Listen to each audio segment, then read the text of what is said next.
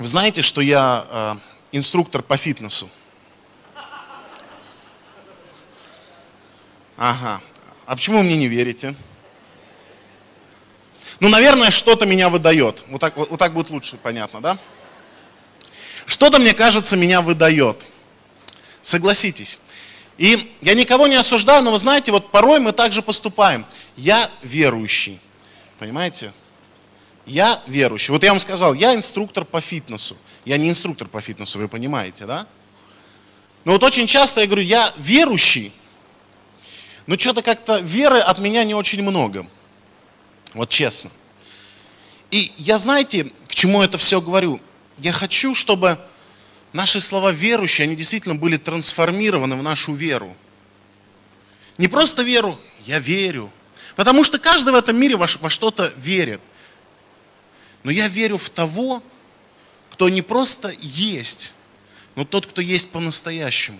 Тот, кто совершает чудеса. Тот, кто производит чудеса. Вот в кого я верю. И я верю, что тот, кто был на этой земле, он воскрес и жив до сих пор. И тот дух, который его воскресил, он живет в нас. И мы с вами понимаем и читаем эти места Писания, что если дух этот живет в нас, значит мы можем делать то, что делал Иисус на этой земле. И я все-таки склонен думать, что верующий человек это тот, кто может делать то, что делал Иисус.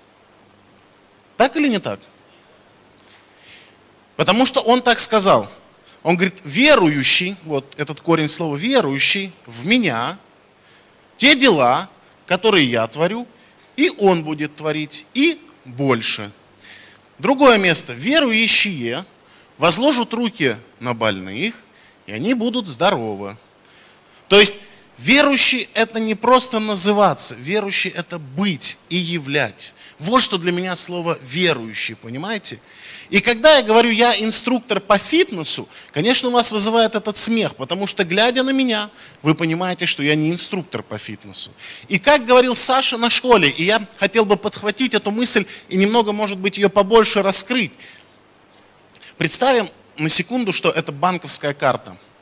Ну, у нас сейчас можно оплачивать касанием. И я вам говорю, я миллионер, у меня здесь лежит миллион. Кто-то может сказать, да нет у тебя миллиона. Кто-то может сказать, да есть у тебя миллион. Понимаете? Кто-то может поверить, а кто-то может нет. Как я могу доказать, что у меня есть миллион? Ну, наверное, что-то надо показать же, понимаете? Надо что-то показать. Что толку, что у тебя на счету лежит миллион, но ты приходишь в магазин за хлебом, где нет терминала? Что толку? Ты придешь, возьмешь буханочку хлеба, положишь ее в свою корзинку, принесешь ее на кассу, и человек скажет, деньги, пожалуйста. Ты говоришь, я миллионер, у меня здесь миллион. Говорит, очень рада за вас, скажет вам продавщица, но у нас терминала нету. И хоть миллион у тебя на этих карте, хоть два миллиона, хлеб за 30 рублей ты не купишь. Понимаешь? Даже хлеб за 30 рублей тебе будет непосильной ношей в данном случае. Поэтому, если я говорю, что я верующий, не просто в кавычках верующий, а что я верующий, наверное, что-то должно через меня происходить. Если я говорю, что я миллионер, наверное же что-то должно в моей жизни происходить. Ну правильно или нет? Как мы с вами определяем, человек, ну богатый по рамкам этого мира или нет? Наверное, у него что-то есть, скорее всего. Есть дом, есть хорошая машина. Ну согласитесь, и наши глаза нам говорят, скорее всего, этот человек успешен. Помните, как э, ученики понимали, что на людей сошел Дух Святой? Они говорили, мы слышим их говорящими наречиями, которые мы получили в день Пятидесятницы. Друзья, исцеление – это инструмент демонстрации твоей веры. Мы можем 10 лет доказывать людям, что Бог есть. Десятилетиями можем доказывать, что Бог есть. Но мы можем просто возложить руки и сказать, Бог любит тебя, поэтому во имя Иисуса Христа будь исцелен. И тебе достаточно одной минуты для того, чтобы человек понял, что Бог есть. И поэтому для меня исцеление – это инструмент принесения Божьей любви на эту землю для этих людей, которые нуждаются в ответе. Поэтому, друзья, я призываю вас не только говорить, что я инструктор по фитнесу, но и соответствовать тому, кем ты являешься. Инструктор по фитнесу всегда подтянутый и красивый. И ты говоришь, вот к этому человеку я хотел бы попасть на занятие, да? Я хотел бы, чтобы наша церковь, действительно, наши церквя, которые верят в Иисуса Христа, являли Его. Являли Его. Поэтому, друзья, я мотивирую вас, пусть это будет такое слово, я мотивирую вас не только называться, но и быть людьми веры, людьми чудес. Хорошо. А теперь то, о чем я хотел бы проповедовать. Я не планировал это говорить.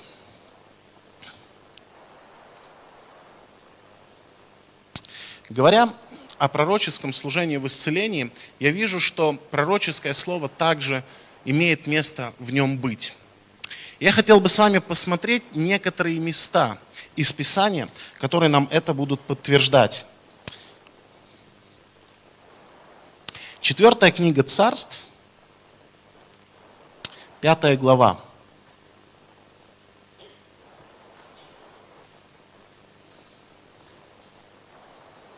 Четвертая книга царств, пятая глава, с девятого стиха.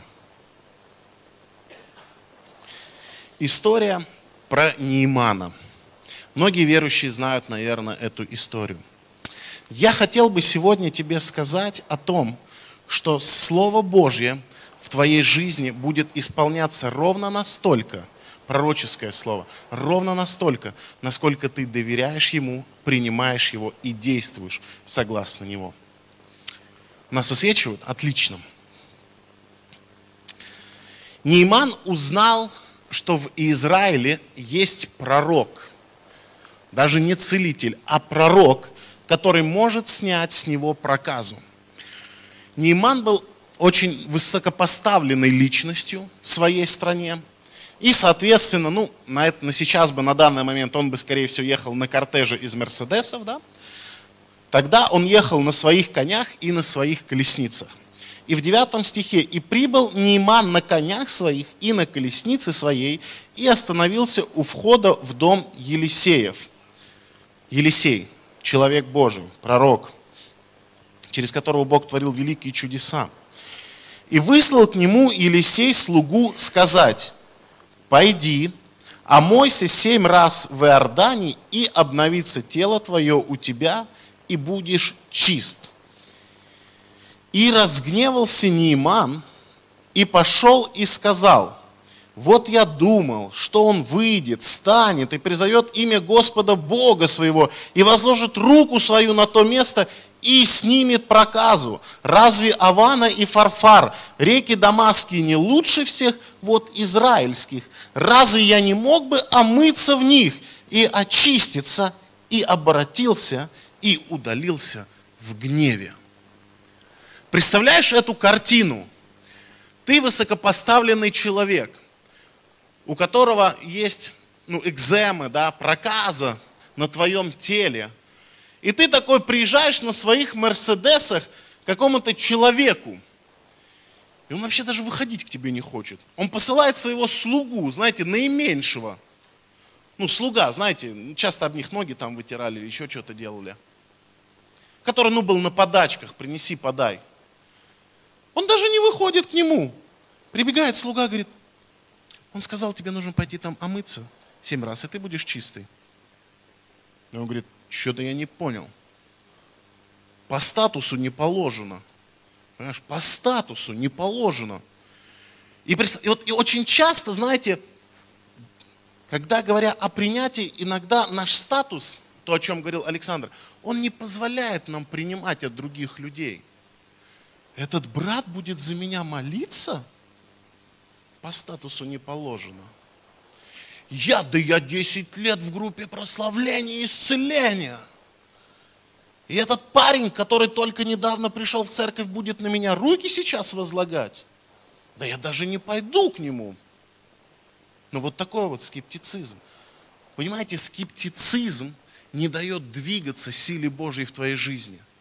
Тот скептицизм, который, с которым относились родственники к Иисусу, не дал им принять Божью силу.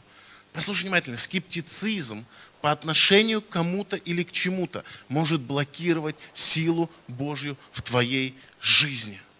Потому что по статусу не положено. Есть другая крайность, когда мы идем за исцелением, и мы себе рисуем картину. Сейчас я приду, на меня возложат руки, сделают так-то, так-то, и я буду исцелен.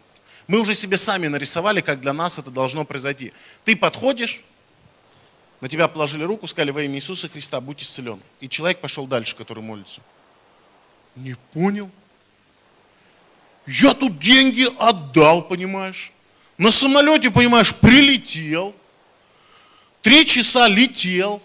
Два часа сидел в аэропорте с пересадкой. Полночи не спал. Чтобы он подошел и сказал, будь исцелен во имя Иисуса. Вообще наглец. Эй, подожди, друг, ты знаешь, какой я путь проделал? Что это ты, подожди, не, к этим не иди. Давай хотя бы минут 30, понимаешь? Я что приехал-то вообще сюда? Просто так, чтобы ты...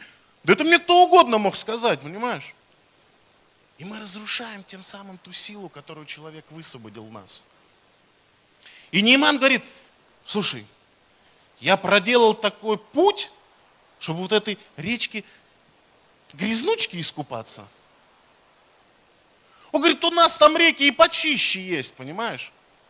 В которых, что, ну сказал бы, я там послал слугу, он мне сказал, окунись, там мне вообще ничего не надо было делать, там не время тратить, знаете, не пыль эту глотать, пока я на своей колеснице еду. А? Ну сказал бы он мне там, вот там возле твоего дома есть озеро, понимаешь, пойди искупайся, или наполни ванну, которая у тебя есть, окунись там семь раз и все, понимаешь?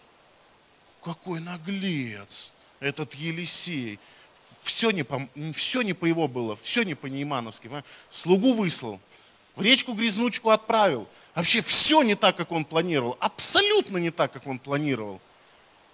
Скажите мне честно, слово на исцеление было послано? Было. Слово было от Бога, но не исполнилось до поры до времени.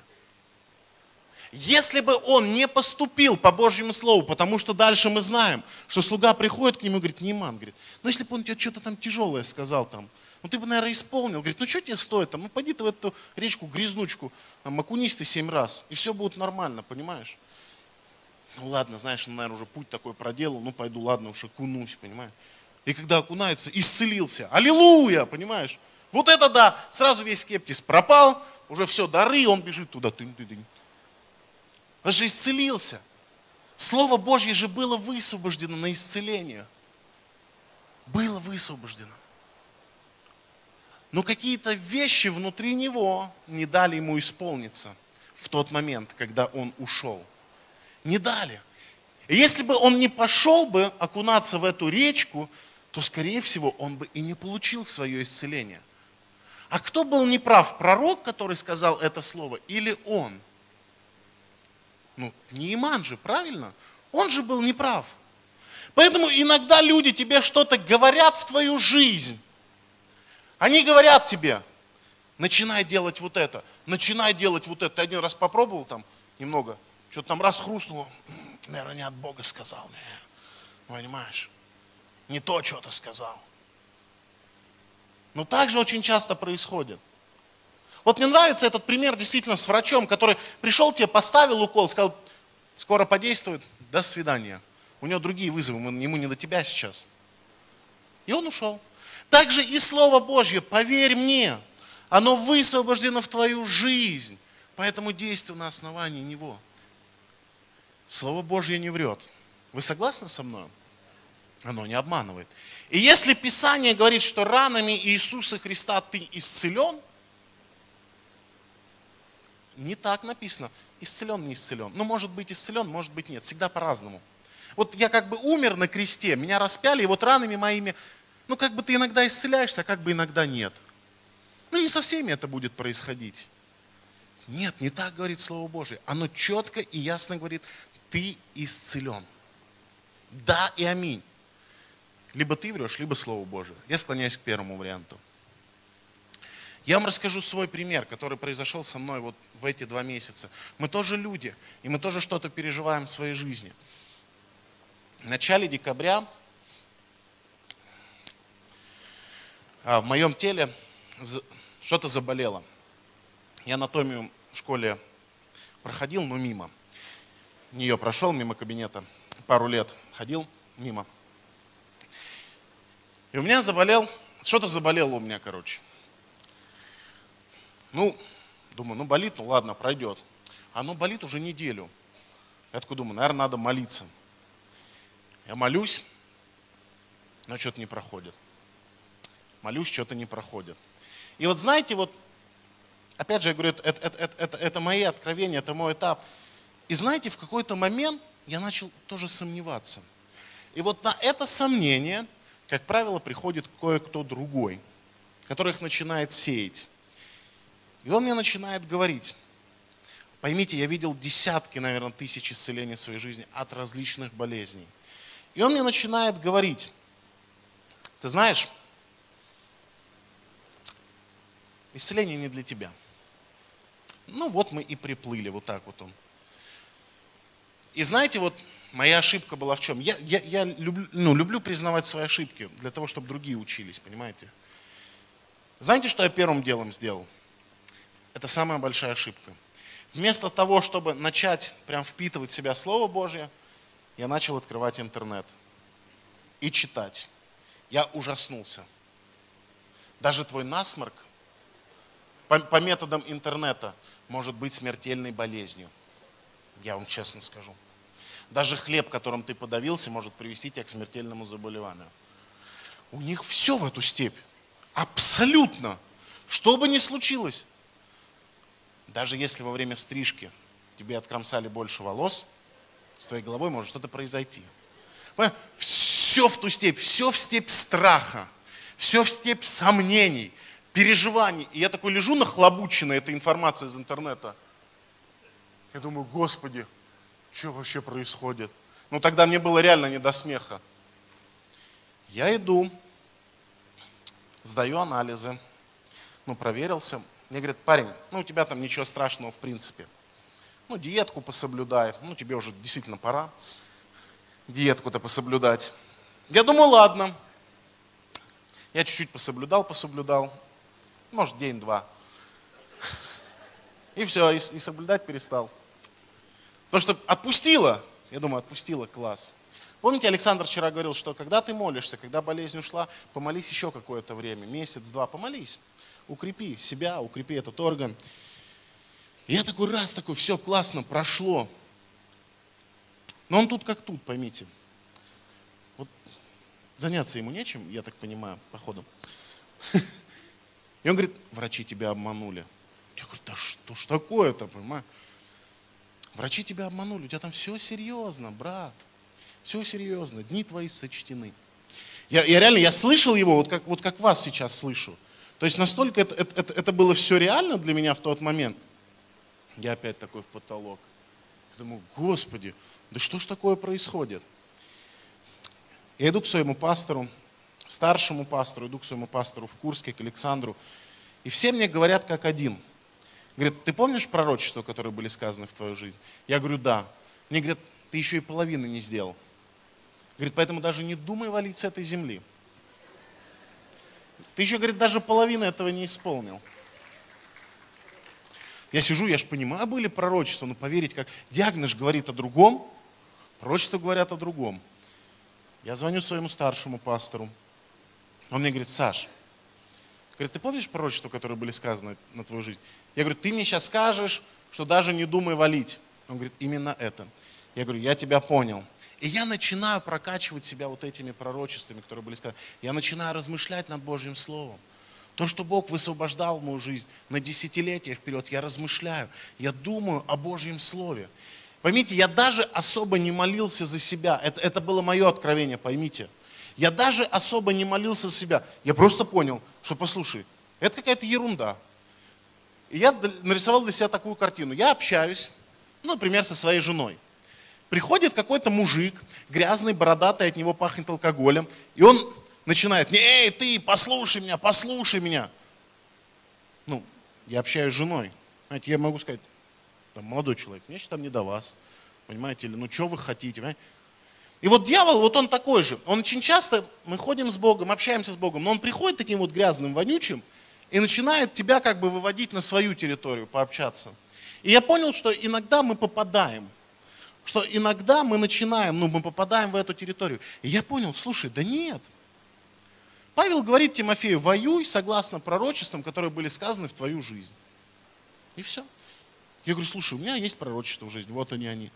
Их знает духовный мир, их знаю я, их знают мои близкие друзья и родственники. Поэтому вот оно, вот мой приговор. Лет 50 еще как минимум мы будем жить. Вот оно. Это мой приговор. Пророчествах мой приговор, ну в хорошем смысле от Бога. Я говорю, поэтому будем жить. Я просто провозглашал это слово, пророчество свою жизнь. Прямо перед приездом сюда, где-то недели за две. Я иду к врачам. Моя мама работает медиком. Она говорит, ну давай приедь сюда, э, ну, в мой город родной, да. Она говорит, давай приедь сюда, сдай анализы. Я еду, и теперь у меня вот два заключения от врача. Начало декабря, что у меня есть болезнь. Начало февраля, что болезни нету. Два заключения от врача. Они скоро драться между собой, наверное, начнут, понимаете? Врачи, вот понимаете, вот я вот насколько я удивлен был Богом, что они мне говорят, я прихожу к врачам, и они мне говорят, они говорят, парень, тебе сколько лет? Я говорю, 30. Они говорят, а сколько ты весишь? Я говорю, ну, сейчас где-то 115. Они мне говорят, с твоим весом иметь холестерин в норме, в норме, говорит, почти нереально. Почти нереально. У меня вот норма от нормы. Они говорят, иметь работу сердца с таким весом и давление, которое идеальное, хоть завтра в космос отправляй, они говорят, практически нереально. Твое сердце, говорит, стучит, говорит, как, как у подростка. У тебя, говорит, настолько все чистое, говорит, что мы вообще не поняли, зачем ты к нам пришел. Я говорю, да я тоже как-то вообще не понял, что я здесь у вас делаю. Поймите, когда ты поступаешь по Божьему Слову, которое было высвобождено в твою жизнь, приходит успех, приходит исцеление, приходит свобода, когда ты доверяешь Слову Божьему, Писанию и Слову, которое Бог сказал в твою жизнь, лично твое откровение. Тогда приходит победа, тогда приходит успех. Поэтому, друзья, не относитесь скептисом, если что-то пошло не по-вашему. Второе место. Давайте мы откроем, будем читать. Луки 8. Луки 8 глава.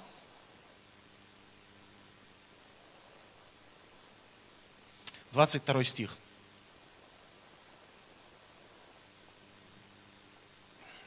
Место может быть не совсем к исцелению, но мы проведем с вами параллель. Луки 8, 22. В один день он вошел с учениками своими в лодку, речь об Иисусе, и сказал им, переправимся на ту сторону озера, и отправились. Во время плавания их он уснул. На, на озере поднялся бурный ветер, и заливало их волнами, и они были в опасности. И подойдя, разбудили его и сказали, наставник, наставник, погибаем. Но он, став, запретил ветру и волнению воды, и перестали, и сделалась тишина. Тогда он сказал им, где вера ваша? И меня иногда мучил вопрос, а вера во что? Или вера в кого? Давайте мы взглянем немного на эту ситуацию по-другому. И я нашел для себя ответ – я вам покажу его чуть-чуть попозже.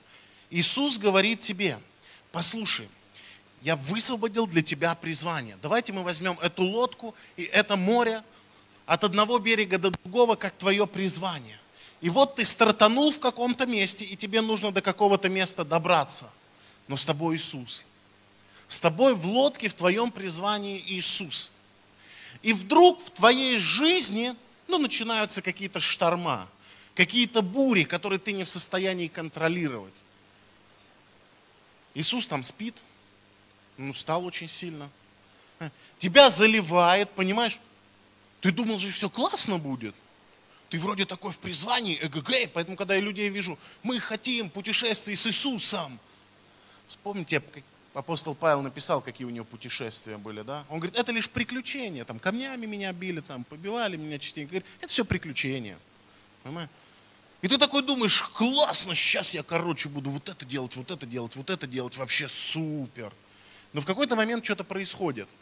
Ты не понимаешь вообще, что происходит, откуда эти бури, откуда эти ветры. И ощущение такое, что Иисуса вообще нету. Как будто ты молишься куда-то вот туда, запустил и ждешь, что-нибудь оттуда прилетит, не? Не, вроде не возвращается. Ты такой еще раз запустил. Может, Бог спит, что ли, не понимаю. Где ответ-то? Ты как будто в стену какую-то лупишь, лупишь, лупишь, лупишь. А ответа нету, понимаешь? Ответа нету. И ты думаешь, что вообще происходит? И они как-то справлялись с этой бурей, потом говорят, давай учителя разбудим. Будет его, говорит, Иисус, мы тут как бы погибаем, тебе есть вообще до нас дело? Мы сейчас ко дну пойдем, понимаешь? А ты тут спишь. Понимаешь, спишь. Что делать-то будем? Иисус. Иисус встает, проснувшись, да, протер глаза. Я не думаю, что он там орал. Не думаю прям, что он там... Да-да-да. Ну, это, это мой образ. Я думаю, Иисус сказал, там, волны, ветер, утихни и перестань. Э, ну, это, э, это, это мое как, как бы мнение, что он запретил этому быть. Сел обратно в лодочку, и не так, где ваша вера? Я не думаю, что он так сделал. Он говорит, друзья, я не понял, где вера ваша? Где ваша вера? И я в этот момент думаю, во что вера-то? Во что вера-то? То, что Иисус в лодочке? Или в хорошее дерево на твоей лодочке? Или в весла вера? Во что вера-то? Или в свои силы, что сейчас я побыстрее, побыстрее пригребу. И не утону, и не утону. Вот для себя лично я нашел ответ в 22 стихе. Можно его еще раз открыть?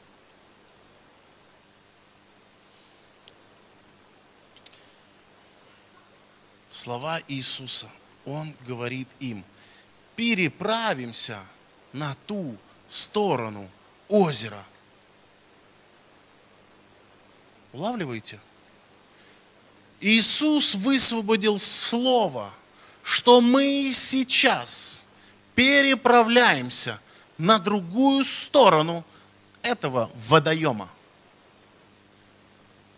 Послушай, в твоем сердце должна быть вера в Божье Слово, который сказал тебе, сейчас мы садимся и переправляемся на ту сторону озера. Послушай, что бы ни происходило в твоей жизни – что бы ни кричали тебе симптомы и обстоятельства, Иисус сказал тебе, мы с тобою переправляемся на ту сторону озера. И очень часто, когда я лежал с этой болезнью, он мне говорит, ты не веришь мне. Я говорю, как я не верю тебе, Иисус? Он говорит, ты веришь обстоятельствам, ты веришь симптомам, ты веришь интернету, но ты не веришь мне. Потому что я когда-то сказал тебе, что ты будешь делать. И сейчас не время, когда ты утонешь. Не просто потому, что я с тобою, но потому что мое слово было сказано в твою жизнь. И если Слово Божье в твою жизнь говорит, что ранами Иисуса Христа ты исцелен, послушай, пусть ни обстоятельства, ни шторма и ни бури не позволят тебе уйти с этого слова. Бог верен. И слово его истина. Истина. Хорошо. Третье и заключительное место, и мы будем молиться, это Луки, 17 глава. Мне очень нравится эта история, и она меня очень вдохновляет.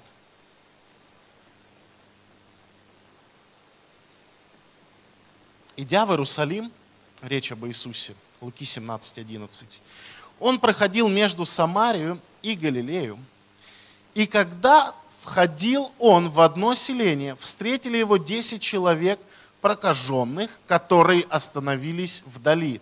И громким голосом говорили, Иисус, наставник, помилуй нас. Увидев их, он сказал, пойдите, покажите себя священнику. И когда они шли, очистились. И мы говорим, аллилуйя, замечательная история. Давайте мы немного попробуем вообще представить, как это было. Люди прокаженные, на тот момент они не имели права входить в города, потому что их просто бы побили камнями, еще на подходе к городу. Поэтому они идут к Иисусу и видят Его, и кричат Ему, Иисус, Учитель, помилуй нас. Иисус не говорит, сейчас я приду к вам, идет и возлагает на них руки. Такого не было. Иисус им говорит, идите, покажите себя священнику. Представляешь, ты в этой истории просто далекий зритель, который стоит где-то поодаль и видит эту картину, но не слышит их диалог. И вот человеческими глазами кричали ему 10 прокаженных, что-то у них там какой-то диалог, и ушли 10 прокаженных. Понимаете? Они как пришли прокаженными, так и ушли прокаженными. Ничего не изменилось. И мы, глядя на эту историю издалека, если бы мы не слышали этого диалога, сказали бы, что Иисус их не исцелил. Но не было исцеления на тот момент, поймите, так говорит Писание. Не было. Он им что-то, они ему что-то сказали, он что-то ответил. И все. И они уходят, опять теми же прокаженными. Но меня еще другое, знаете, что волнует? Он им говорит, идите, покажите себя священнику. Священники находились в городах. То есть он их реально посылает на убой, как самоубийц, понимаешь? Подожди, Иисус, что-то я не понял. Я ж это прокаженный, как я в город-то пойду? Да я, говорит, только подходить к нему буду, меня камнем, понимаешь, в башку кинут, и я, короче, там и помру. Это, это реально самострел, какое-то самоубийство, он их посылает на этот акт. Идите, покажите себя священнику. Священники, понимаете, они ставили диагноз, прокаженный человек или нет. Он говорит, иди, покажи себя доктору. Нет, подожди, подожди, Иисус, ты вообще видишь или нет? Поймите, проказа была серьезной болезнью. Она была видна, очень часто она отнимала какие-то части тела. Там не было пальца, не было уха, понимаете? Не было там части носа, понимаете? Это была серьезная болезнь того времени. Подожди, Иисус, ты что, не видишь, что ли? Я больной. У меня вот носика немного нет, понимаешь? Пальца одного не хватает на руке. Какой священник? Я объективно больной человек. Объективно, посмотри на меня. Вот моя проказа на теле. Какой доктор? О чем ты говоришь вообще? Чтобы меня там побили, не доходя до города. Я понимаю, этих людей, скорее всего, было в голове очень большое сомнение. И поэтому Писание говорит, слушай, поступай так, как будто ты уже здоров. Да я не могу, мне больно. И что? Я не говорю о фанатизме, но я говорю о том, что должна быть вера в Божье Слово. Я понимаю, для этих людей было сделать шаг веры, ну, нереальным чем-то. Я не думаю, что они такие Иисусом сказал, идите покажите священника. Они такие, оп, ну да, мы пойдем, что, мы пойдем. Ну я прокаженный, я прокаженный, понимаешь? Мысли сто процентов говорили о другом. Обстоятельства, их диагноз, их симптомы, их боли, их недостающие части тела просто кричали о другом. Посмотри на себя объективными глазами, ты здоровый. Ой, ты больной. У тебя костыли есть. Посмотри на себя объективными глазами-то. Что ты придумал? Какое слово Иисуса? Какой ты исцелен? Но мне нравится в этих людях, что несмотря на свои обстоятельства, несмотря на то, что у них чего-то не хватало и не доставало в теле – Несмотря на то, что их могли побить камнями, они принимают решение. Они говорят, идем, идем. Потому что Иисус сказал. Это мы сейчас с вами понимаем Иисус. А на тот момент это был дядька, который ходил, исцелял, и кто-то в него верил, кто-то в него не верил. Слухи разные ходили на тот момент. Разные ходили. Это нам сейчас не надо доказывать, что Иисус – это действительно Иисус а не просто какой-то вымышленный персонаж. Ну, по крайней мере, мне доказывать это не надо. Я понимаю, ну, в жизни этих людей были страхи. Наверное, скорее всего, идти туда и показываться. Но очень часто говорит Иисус, послушай, не смотри на свои обстоятельства. Не обращай внимания на диагнозы. Просто верь моему слову. Доверяй моему слову. Опять же, я, ну поймите меня правильно, я не говорю сейчас о каком-то фанатизме. Я говорю о вере. Я говорю о вере. Верь, пробуй делать. Поэтому Иисус говорит, что у тебя там, рука сухая? Протяни ее. Как протянуть? Она же у меня сухая, я не могу ее двигать. Не-не, послушай, протяни ее. Я хочу, чтобы мы шли по Божьему Слову в своей жизни, в вопросах исцеления, в вопросах чудес, в вопросах пророчества, чтобы мы научились доверять Божьему Слову несмотря на то, что происходит. Мир всегда будет говорить, что ты не прав, очень часто. Обстоятельства будут тебе диктовать совсем другое. Дьявол будет посылать тебе мысли, лишь бы ты этого не сделал, лишь бы успех не пришел в твою жизнь. Поэтому послушай, я хочу тебе еще кое-что сказать, что пророчество, пророческое слово – это ключ к чудесам в твоей жизни.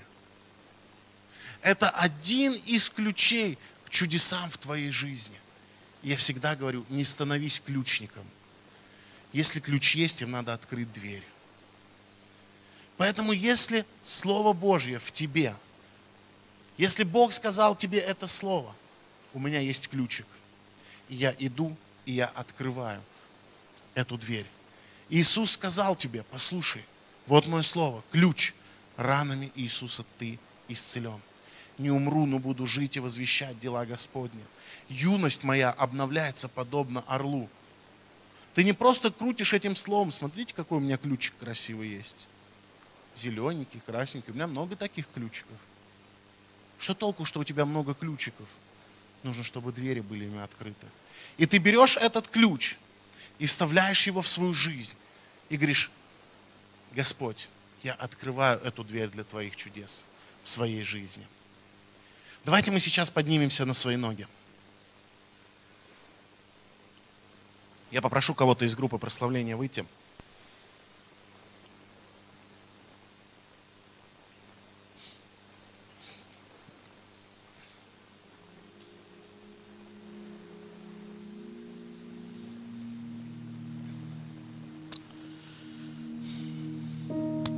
Когда-то Азаил пришел к Елисею Елисей сказал ему, возьми лук и стрелы. И он взял. Он сказал, отвори окно. Он отворил. И он сказал, стреляй. И он выстрелил. И он сказал, это стрела избавления против Сирии. И ты поразишь сирян в Афеке в конец. И дальше мы видим эту историю. Он опять то же самое говорит. И в какой-то момент он говорит ему, бей по земле не давая конкретных условий, сколько раз бить. И он выстрелил три раза. И написано, что Божий человек разгневался на него. И сказал, нужно было бить да, пять или шесть раз, если я не ошибаюсь. И тогда бы ты их поразил совершенно. А теперь только три раза поразишь сирян. Послушай, слово, в жи... слово Божье, в том числе пророческое слово, будет в твоей жизни осуществлено настолько, насколько ты войдешь в него насколько ты поверишь Ему, насколько ты доверишься Ему, насколько ты будешь в точности соблюдать это Слово. Я хочу, чтобы мы сейчас закрыли свои глаза.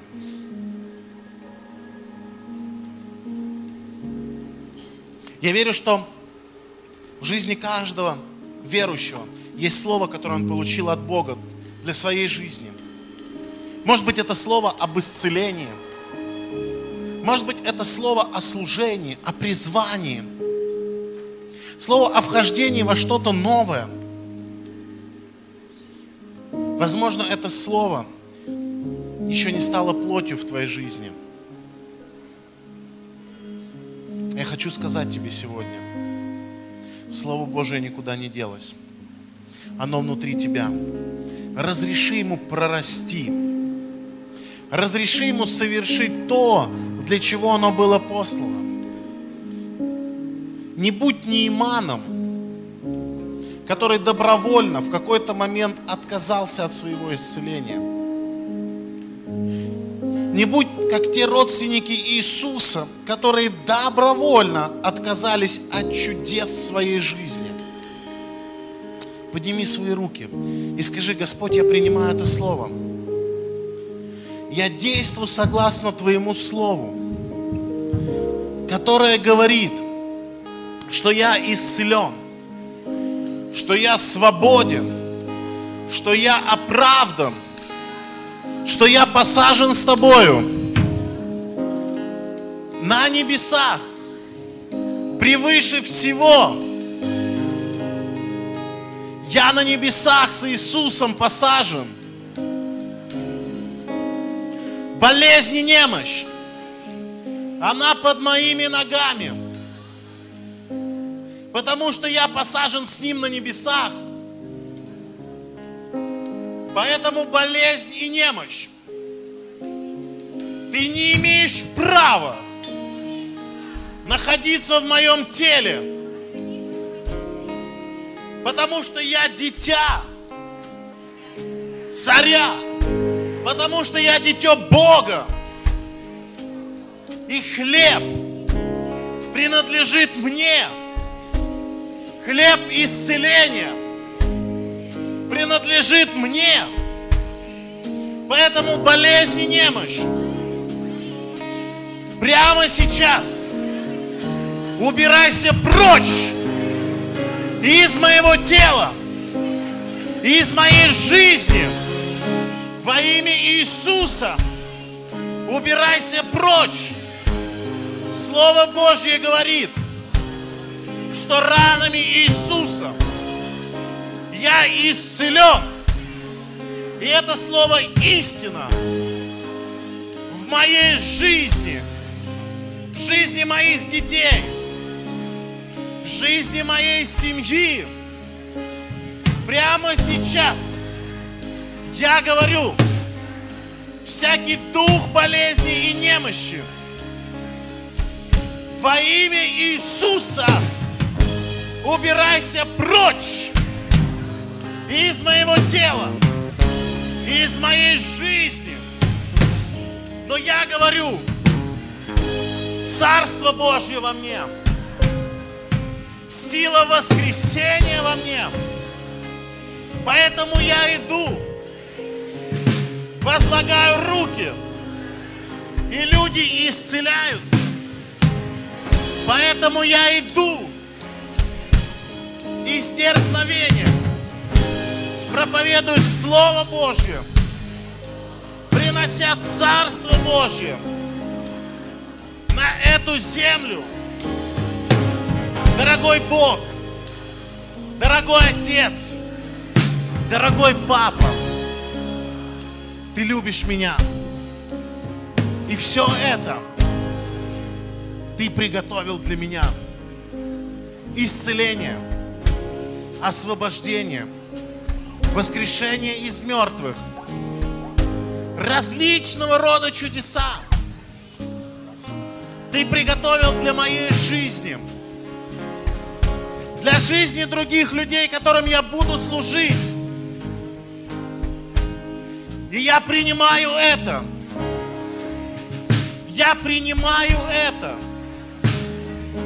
Потому что это твоя любовь потому что это твое взаимоотношение со мной.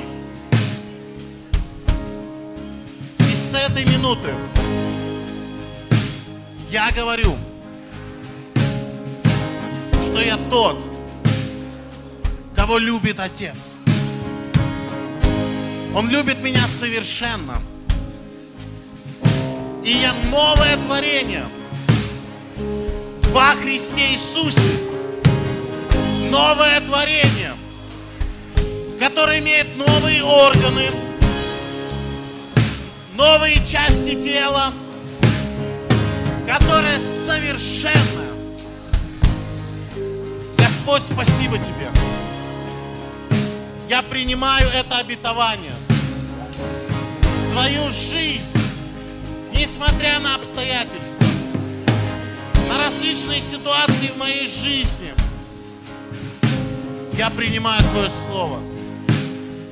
И я действую согласно этому Слову. И Твоя слава, и Твоя чудеса, и Твои чудеса наполняют мою жизнь. Я человек чудес. Во имя Иисуса. Аминь.